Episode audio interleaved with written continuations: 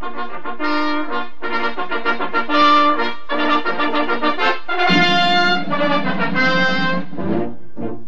Arrivano i nostri a cavallo d'un cavallo, arrivano i nostri con in testa il generale e il nobile Pancio che ha preso lo slancio facendo il cappello nel vento sventolare. Arrivano i nostri giù dai monti del Forbes, arrivano dal nord, dal sud, dall'ovest e dall'est e gli spettatori cincin e cincian si levano in piedi e battono le mani. Ale! Eccoci qua, ciao Hector, come va? Siamo tornati! Sì, siamo tornati qua, sempre Siamo questo frequenza tornati. Pennino. Esatto, ah, che puntatona. Eh, oggi. speriamo. Eh, sì, sì. Beh, oggi teatro acquista tutte le maiuscole, eh? Eh, Teatro esatto, italiano. sì, sì, esatto, sì, sì, sì. bravo, bravo il mio allievo. Grazie. Oggi parliamo di un faro, Eh sì, Giorgio Strehler, esatto. nato a Trieste il 14 agosto del 1921, mancato purtroppo nel 97, il giorno di Natale. il giorno di Natale, proprio esatto, la notte di Natale. E secondo Wikipedia è stato un regista teatrale italiano. Sì, Io correggerei, è stato il regista, Il regista. teatrale italiano. esatto. In questo caso direi che è doveroso. È una figura fondamentale nella storia del teatro di regia. Fondò insieme a Paolo Grassi e Nina Vinchi il piccolo teatro di Milano, occupando un, il sotterraneo un vecchio cinema mai in disuso Mhm. e si raccontano che l'abbiano subito nel dopoguerra l'abbiano, abbiano sfondato la porta con un calcio. Comunque il 14 maggio del 1947 Sì. inaugurano quello che diventerà il teatro italiano più conosciuto nel mondo Esattamente. con lo spettacolo L'albergo dei poveri di Maxim Gorky. Gorky. Esatto. Per- e allora, già da lì l'impronta del teatro di, di Giorgio Strehler che ha sempre detto di aver messo al centro del suo teatro l'uomo. Un'altra caratteristica è la luce. Lui sosteneva di aver catturato la luce E questo è molto interessante. e in effetti chi ha visto i suoi spettacoli eh, ricorda soprattutto il, il gioco delle luci che non sembravano mai artefatte, Mhm. giuste. Tra i tanti spettacoli che ho visto suoi, eh, vi ricordo il, um, io, um, di Bertolazzi e il Nos Milan. Io ho visto la seconda edizione, Sì. li rifaceva ciclicamente. Nella prima edizione, che chiaramente non ho visto per motivi anagrafici, era con Valentina Fortunato, Tino Carraro e nella seconda edizione, quella che ho visto io, eh, c'era Mariangela Melato, Tino Carraro che passava a fare la parte del padre e mi ricordo che al teatro lirico quando si aprì il sipario fummo investì e siccome la prima scena è, è al Luna Park sembrava di essere in un quartiere eh, periferico di Milano veramente addirittura sembrava che qualcuno avesse aperto la finestra perché c'era una nebbia più vera di quella che avevamo respirato fuori E questa è una sensazione fantastica. So- cioè, il fatto che tu stesso dica sembra che si fosse aperta una finestra, cioè, già rappresenta proprio, ti dà la magia del teatro, Eh sì, eh, del, del suo teatro del suo sì. teatro, esatto. per poi parlare non parlare della tempesta della tempesta di Shakespeare che quando arriva la tempesta le onde erano fatte da dei mimi e cioè, una cosa un altro grande ricordo la grande magia di Edoardo De Filippo che con questo spettacolo lui omaggiava il mondo dello spettacolo italiano. Sì. e aveva eh, truc- fatto truccare Renato De Carmine a mo' di Petrolini. Poi aveva chiamato Carlo Croccolo che è stato, mm, è stato con Totò molto tempo. Addirittura si racconta che lo doppiasse anche ultimamente e, e faceva questo servitore e quindi tu vedevi nello stesso, nello stesso palcoscenico Petrolini, Totò, Rosalina Neri che assomiglia singolarmente a Franca Rame e, lo spettacolo nello spettacolo proprio.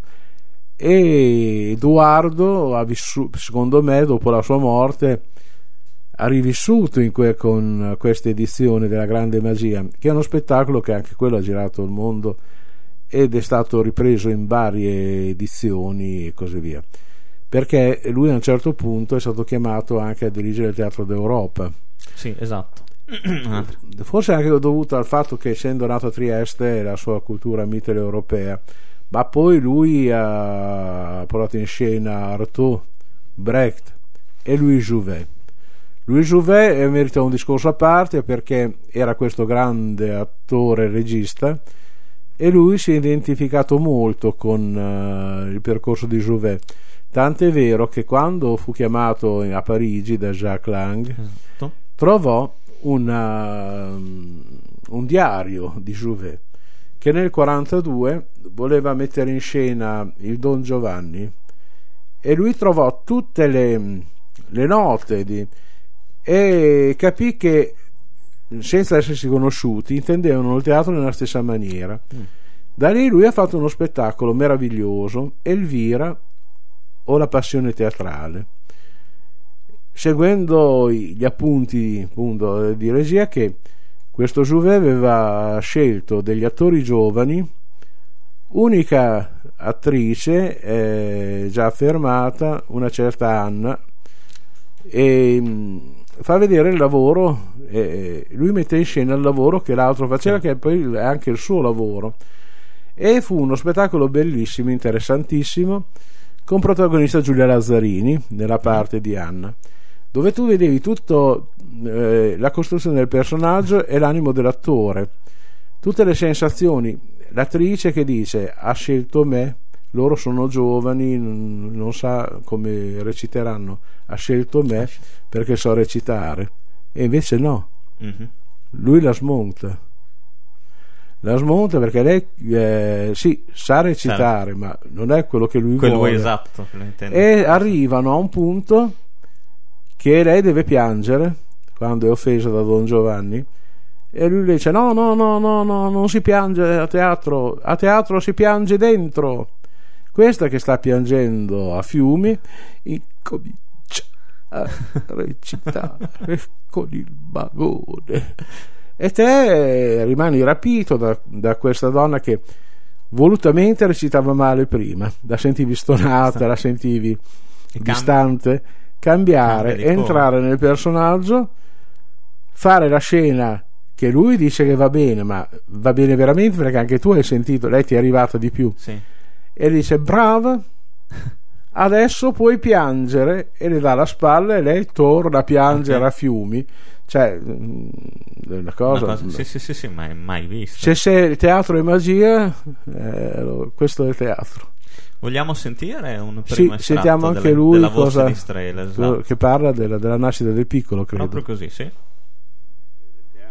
Non è un mestiere eh, facile e, e, comodo, è un mestiere molto pericoloso, qualcheduno ci si perde dentro, diventa molto sciocco, diventa molto vanesio, diventa molto esibizionista, molto esteriore, alcuni altri invece eh, si purificano, si affinano, diventano più profondi. Eh, Jouvet diceva bisogna proprio essere nel delirio. Eh, infatti, tra l'altro, qua vedevo ne... parla di Giuvesi sì esatto. Ne... nelle ricerche tu prima hai detto la... il rispetto del... della volontà dell'autore che c'è proprio nel suo lavoro una grande ricerca storica anche un grande lavoro per, per raggiungere quello che era lo spirito dell'opera. Proprio questo appunto nell'esempio che tu hai citato prima direi che questa è una caratteristica importantissima, fondamentale del suo tipo di lavoro. Lui ha fatto, tra l'altro, vedevo anche delle, si è dedicato anche de, a delle regie liriche, giusto? Sì, sì. Dato pari, di pari passo perché ha iniziato con un melologo con Giovanna d'Arco al Rogo di Onegger, con Sara Ferrati al Teatro Lirico nel 1946 e Destino Voluto che lui sia scomparso durante le prove di Così fanno tutte. Sì, esatto. Tant'è vero che doveva inaugurare il nuovo piccolo e che adesso si chiama Teatro Giorgio Sprecher Esatto, esatto. e quando l'hanno inaugurato eh, qua al funerale hanno fatto sentire delle note della, dell'overture sì, di, così, di così fan tutte. tutte, esatto. poi tante opere molte di Verdi ha, ha collaborato molto con Muti con Abbado prima con Muti dopo e alla Scala i suoi restimenti eh, hanno fatto epoca sono stati riportati tante volte però voleva anche parlare di Carlo Goldoni Sì. Carlo Goldoni che è molto importante per il suo tempo perché era chiamato il riformatore del teatro lo sai perché Carlo Goldoni era chiamato riformatore del teatro? Eh no, bisogna che me lo dici tu, professore. perché noi venivamo dalla grande tradizione della commedia dell'arte dove il- gli attori facevano solo quel personaggio no?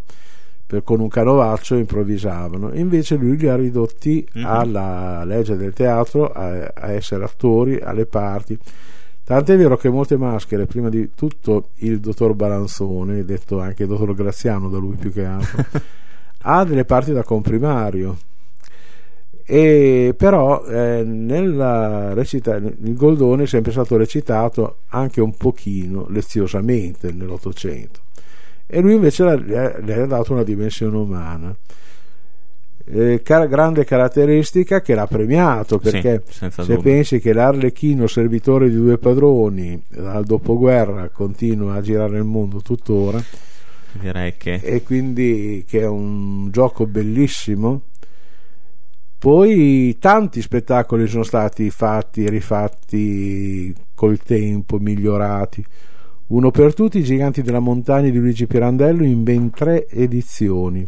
Nel 47 con Lilla Brignone nel 66 con Valentina Fortunato e nel 94 con la Johansson sì, ecco, qui volevo fermarmi un attimo Sì. perché eh, I Giganti della Montagna è una commedia incompiuta di Pirandello.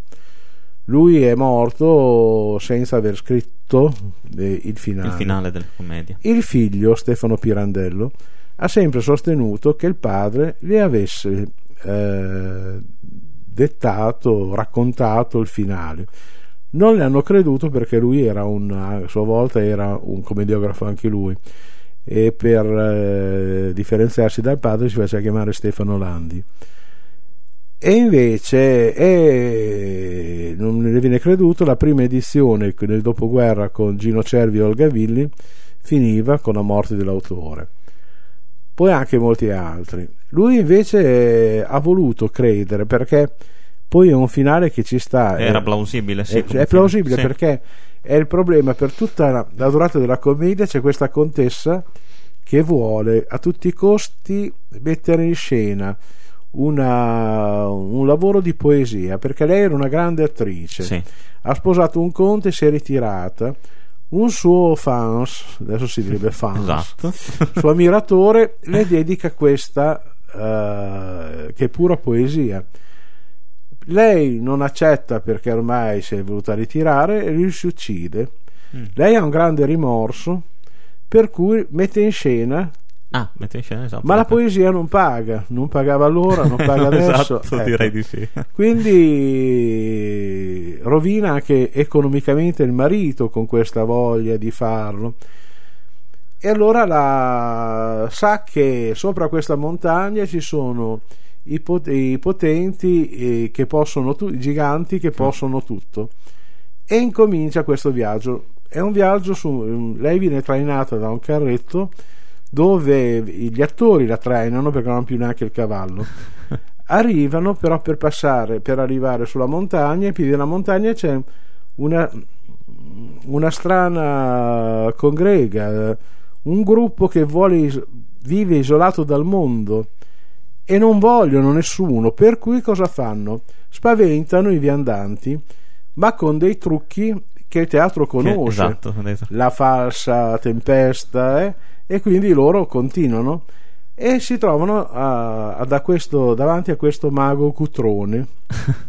È una eh, anche quella eh, è una comunità stranissima. Tra l'altro c'è la sgrigia che è una vecchietta che ha visto uccidere uno davanti ai suoi occhi e l'assassino l'ha guardata negli occhi.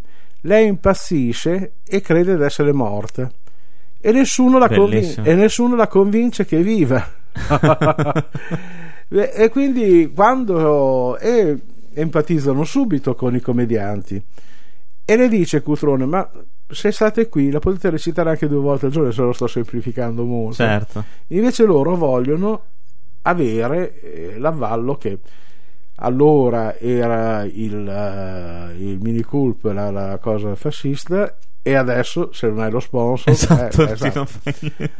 e quindi vanno però muore Pirandello avrebbe dettato al film molti finivano lì che loro proseguono il viaggio e invece no arrivano sulla montagna i- si festeggiano le nozze di- dei figli di due giganti e quindi cioè, esibitevi lei incomincia a recitare, A recitare, la sua esatto. commedia nessuno l'ascolta.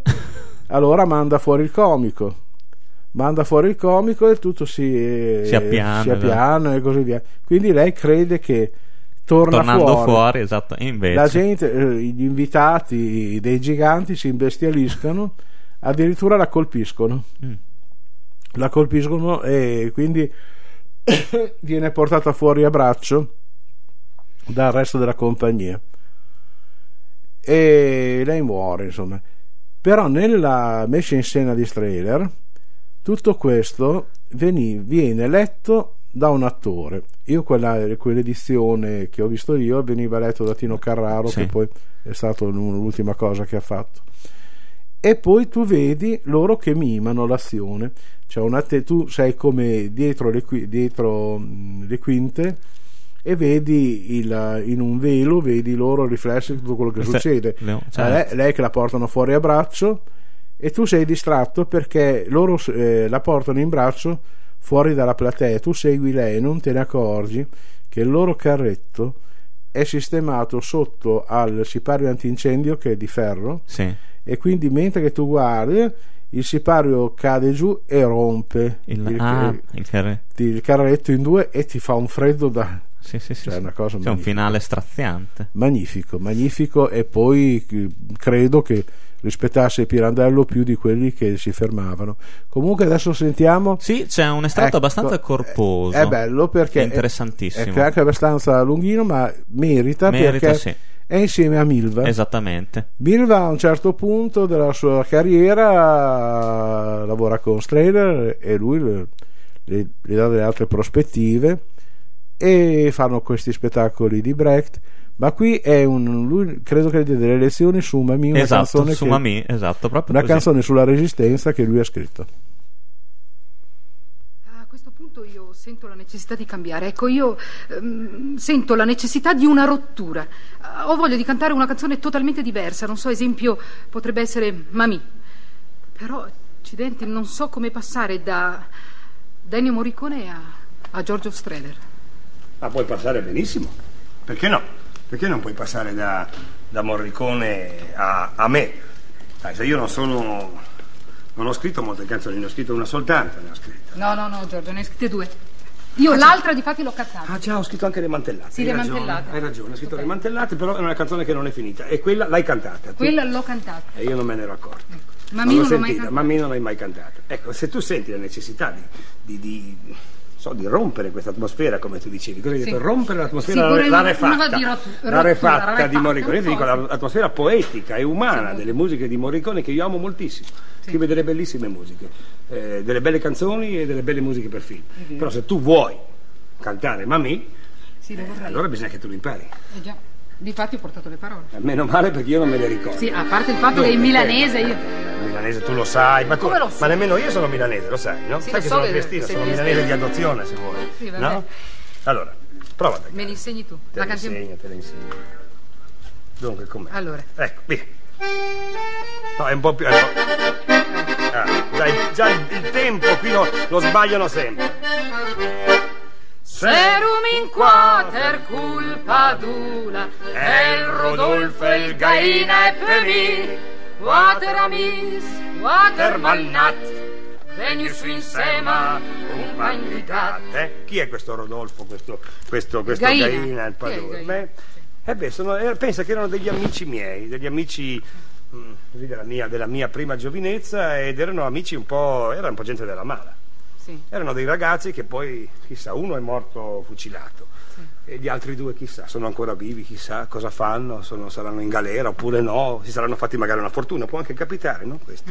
E non ho saputo più niente di loro. E la canzone che io ho scritto, e che ho scritto dopo, dopo la resistenza, La resistenza. dopo la liberazione, è un po' nata anche nel ricordo di questi amici, e di questi amici antichi del tempo che fu, no? e di uno di loro, che era un ragazzo straordinario, un ragazzo, un duro, eh? un ragazzo della malavita, ma con un carattere veramente straordinario, e che era uno di questi. E che erano venuti su insieme, vedi, come, come compagni di gatti, perché i gatti vengono su da soli, vengono, vengono- nascono, crescono, diventano grandi, si arrangiano sempre da soli. Questi ragazzi erano dei ragazzi poveri, sono diventati dei ragazzi della malavita pu- appunto proprio perché erano poveri. E a un certo momento, un certo giorno, sono stati chiamati sotto le armi, sono andati in guerra, sono andati in Albania e poi cosa hanno fatto? Eh già.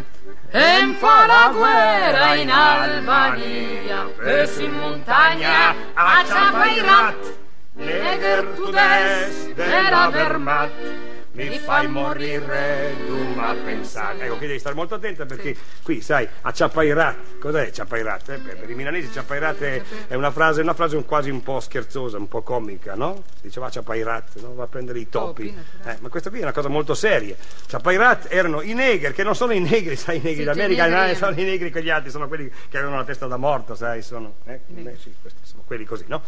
eh, i tedeschi della Wehrmacht e, e- questa deve essere cantata, sai, mi va con, un- con una specie di spavalderia e con una specie di allegria. No, non con tristezza. Eh? E poi cosa dice? Perché non me lo ricordo neanche. No, no. Sì, sì. Eh, mancata in un'imbuscata, piglie pesate la fusilata.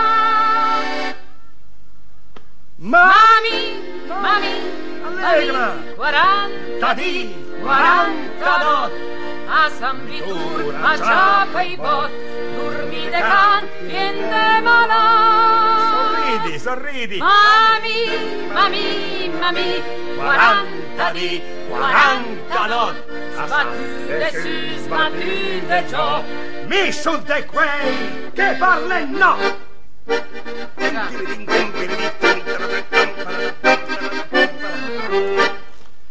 Vedi, è molto difficile, sì, per, per- per li- per noi italiani, essere, essere violenti, polemici, ma senza diventare drammatici, melodrammatici e seri. Seri, seri nel senso negativo. Cioè avere questa capacità di questo humor eh, eh, irrompente, questo- questo- questa aggressività, che però deve essere un'aggressività sicura di sé, sorridente, spavalda, capisci? Ecco per quando dicevo sorridi, sorridi, non si trattava di sorridere e di ridere, non sono cose molto da ridere, ma Ok. sono cose da prendere anche con un, con un certo tipo di serietà, capisci? Cioè di una certa sicurezza, di un certo modo di aggredire la vita positivo, vitale, che è il modo del popolo, no? Capisci? E qui c'è la seconda strofa. Sì. Sì, passano degli anni, la prima strofa è nel 45 e l'altra quando è nel 48, 49, non lo so, la resistenza è finita, la guerra è finita, la vita ha ripreso e anche i quattro amici, certamente i protagonisti di questa storia, ha ripreso la sua vita di sempre, perché in fondo sostanzialmente non è cambiato niente. Cioè fa un po' l'uomo della mala, ruba, va a fine che finisce un giorno in galera. E in galera si trova ancora una volta a contatto con delle forze, che sono in questo caso le forze dell'ordine, sono, no? le quali però gli chiedono determinate cose che, che- che gli sembrano ingiuste. Cioè, e vedi che fa, dice, è il commissario, cioè oggi, non oggi, ma molti anni dopo. Certo. Stamattina, è il mamandaccia, ma lì per lì, su. Noi siamo qui, non sento alcun. E il me diceva sto brutterù. Beh, qui, qui, qui vedi, Sì. questa polemica, no? Del commissari Terun che gli dice con un'aria un po' da melodramma. Noi siamo qui, non senti alcuno c'è questo amore del melodramma di noi italiani che vedono sempre le la congiura come un fatto di melodramma un po' di verdi ma questo fatto del terrone del commissario sai, è da prendere, è da prendere come, come una, una naturale polemica che avviene sempre fra di noi italiani no? noi italiani siamo dei campanilisti, siamo dei regionalisti. E non ci comprendiamo con i linguaggi. E tu capisci che quest'uomo qui, questo milanesone della mala a un certo punto questo commissario ha il peggiore dei difetti possibili. Non parla il suo dialetto, parla un'altra lingua, non lo sa. Ecco perché in fondo non lo capisce. E forse, forse, forse la struttura o il sistema gioca un po' anche su questo, sai Milva. Ancora oggi in fondo le, cose non sono poi molto cambiate, no? Da un certo punto di vista. E allora il commissario lo chiama e gli dice noi siamo qui, non sente alcun. E mi diceva sto bruttero.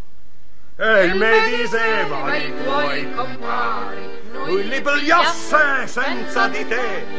Ma se parlasse, ti firmo qua il tuo congedo tuo congedo la, libertà. No, no, qui è peggio. Li firma il suo congedo della libertà. Ah, Sì, perché non ci può essere un congedo di libertà, o il congedo della libertà. Ma lui non lo sa bene, e non sa parlare bene questo dialetto strano, questa lingua strana, e, e gli dice che li firma il congedo di libertà se parla.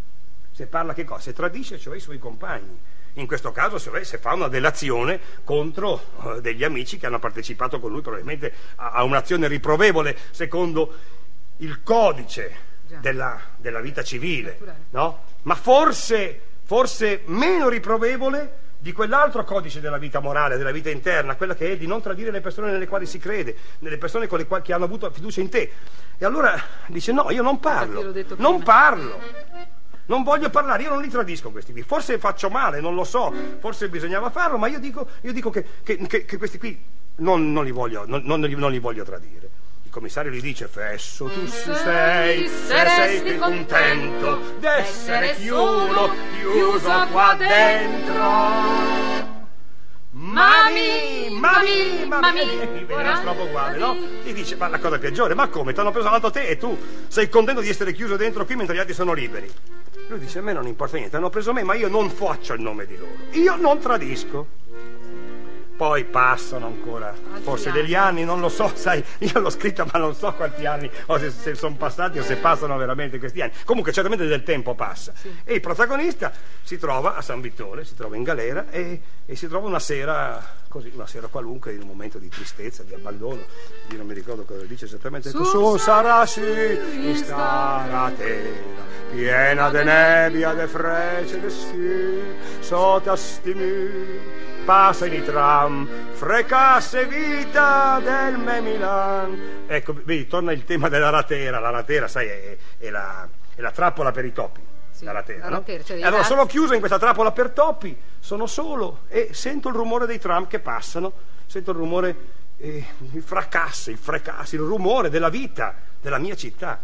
E lui è solo e sente questo rumore di questa città che ormai gli è preclusa. Frecasse vita del Milan, non c'è ancora la metropolitana, sono i tram che sferragliano.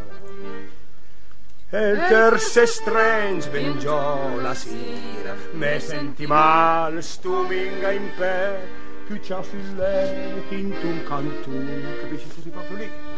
Me par de ves proprio nessuno. Si sente veramente niente, così messo nell'angolino del suo- della sua brandina, in questa cella, con questi rumori, la notte che scende, ha paura, rimane solo, sente che, che- che- che non conta più niente e improvvisamente diventa intelligentissimo gli viene, gli viene un- un'idea, capisce un certo nesso fra le cose e dice, no? Le- Le pesche in guerra, sta sulla terra, la libertà, la varna spiada.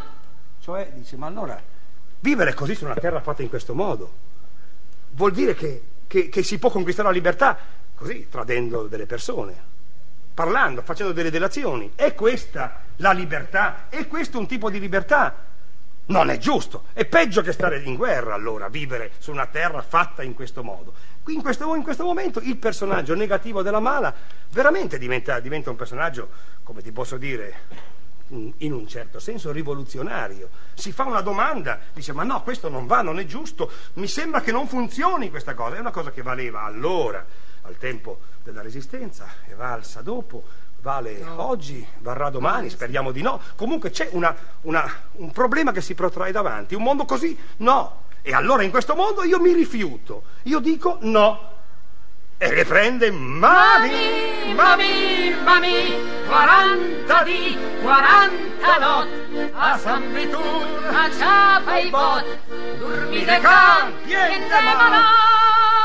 Mami, mami, Chiamami 40 di 40 no, sbatti de sì, sbatti de giò. Mi son de quei che parlen no. Così. Dice, perché? Mi son de quei che parlen no. Ed è contento di dire questo. E, e sorride, sorride in un certo modo, dicendo, lo gli sfida. Sono uno di quelli che non parla. E dice, mi son de quei che, Che parlen no. Vai. Attenta qui, attenta qui. Mi parli no. E direi Eh, sì. E con questo penso che abbiamo detto tutto. Eh sì, sì, sì, sì, ci sarebbe tanto altro, ma insomma, Sì, il tanto- tempo è tiranno. però con questo abbiamo fatto sentire lui e il suo- i, i suoi credo. Esatto. Con Milva ricordiamo che ha fatto anche l'opera Tre Soldi. Sì. Con Milva, Modugno, Gianrico Tedeschi e tanti altri attori, Adriano Innocenti. E con questo vi salutiamo. Vi salutiamo, bellissima lezione anche questa, grazie Ah, professore. Alla prossima. Alla prossima, sempre su Radio Frequenza Appennino con Arrivano i nostri.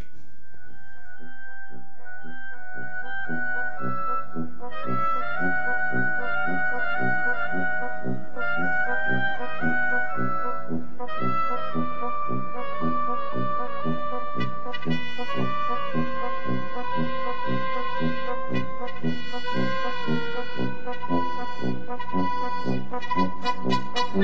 you.